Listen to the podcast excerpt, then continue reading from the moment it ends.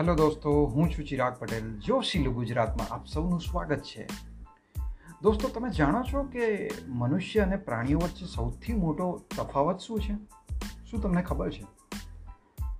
મનુષ્ય અને પ્રાણીઓ આ બંનેમાંથી કોનું જીવન સૌથી વધારે સુખી છે? શું તમને ખબર છે? જીવન તો મનુષ્ય માત્રનું જ સુખી છે, પરંતુ શું આપણે ખુશ છીએ ખરા? સવાલ પૂછો પોતાને. પૂછો કે આપણે ખરેખર ખુશ છીએ? દોસ્તો, આપણે વિચારી શકીએ છીએ. આપણે કલ્પના કરી શકીએ છીએ. પરંતુ કોઈ પણ પ્રાણી કલ્પના નથી કરી શકતું. તમે કોઈને કલ્પના કરતા નહીં જોયું હોય, કોઈ પણ પ્રાણી કલ્પના નહીં કરી શકતું હોય, કોઈ પણ પ્રાણી બહુ વિચારી નહીં શકતું હોય. રાઈટ તો આ આપણી સૌથી મોટામાં મોટી ગિફ્ટ છે, કે જે કુદરતે આપણને આપી છે. અને આપણી આ જ કલ્પના શક્તિનો ઉપયોગ કરીને આપણે હંમેશા દુઃખી કે સુખી થતા આવ્યા છે. નેવું ટકા કેસમાં આ જ કલ્પના શક્તિનો દુરુપયોગ કરીને લોકો દુઃખી થયા કરે છે. અને પોતાના દુઃખના દોષનો ટોપલો બીજાના માથે નાખતા હોય છે. દોસ્તો, આ કોરોનાનો સમય છે. ઘણા લોકોના બિઝનેસ ડાઉન થઈ ગયા હશે. ઘણા લોકોને પૈસાની તંગી આવી ગઈ હશે, તકલીફમાં મુકાઈ ગયા હશે. જેને કારણે ઘણા લોકો દુઃખમાં હશે અને ચિંતામાં પણ હશે.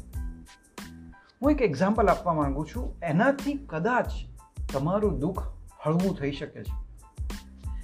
એડી રિકન બેકર નામના એક વ્યક્તિ, જે પેસિફિક મહાસાગરમાં લગભગ એકવીસ દિવસ માટે ખોવાઈ ગયા હતા.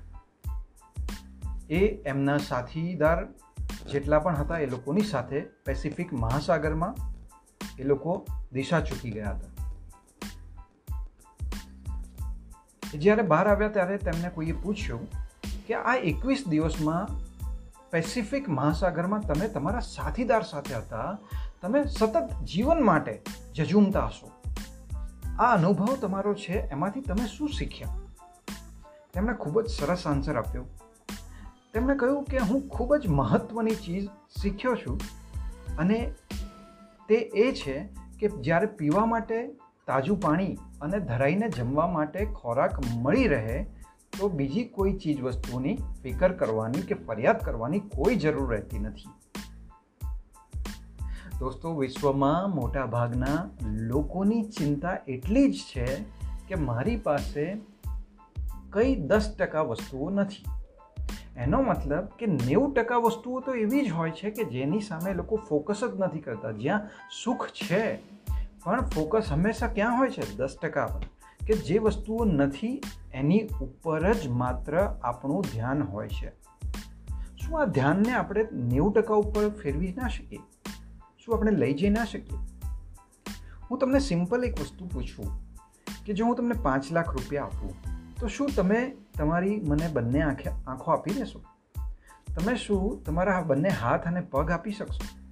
તમે કહેશો નહીં. કેમ કે આ નેવું ટકા વસ્તુઓ આવી જ છે કે જેની ઉપર ફોકસ નથી કરતા, જેની ઉપર ધ્યાન જ નથી આપણું.